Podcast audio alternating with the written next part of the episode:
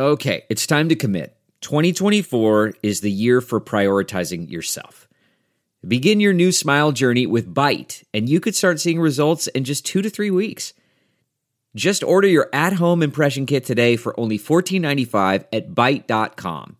Byte clear liners are doctor directed and delivered to your door.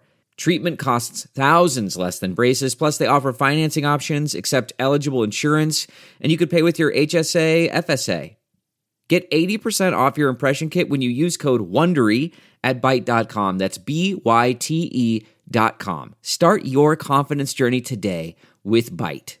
Good morning. I'm Margie Ellisor at Fox 2 with your St. Louis news, driven by Bomarito Automotive Group. There are nearly 3 million cases of coronavirus around the globe. That includes about 815,000 cases in the United States. Illinois health officials announced 1,500 new cases yesterday, bringing the total to more than 33,000. The death toll is close to 1,500. In Missouri, there are 134 new cases, bringing the total to almost 6,000. 189 Missourians have died. St. Louis County has the most cases in Missouri with just over 2,300 patients, and St. Clair County, Illinois, reports 312 cases.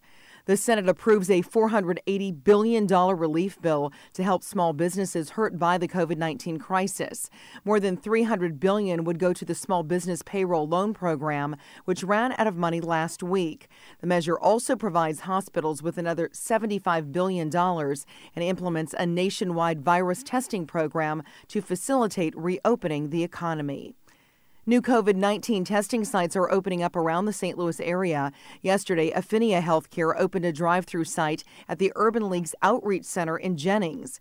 Today, the company plans to open another site on North Florissant near North Grand. And tomorrow, it will be another drive through facility at Affinia location on South Broadway in South St. Louis. From the Fox 2 Weather Department, Today will open up much like yesterday with sunshine and temps warming quickly into the 60s by early afternoon. Clouds will increase steadily this afternoon with temperatures ranging from the mid 60s to low 70s.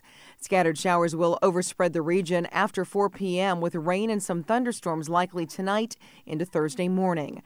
The rain will taper off around midday tomorrow with mostly cloudy skies into tomorrow night.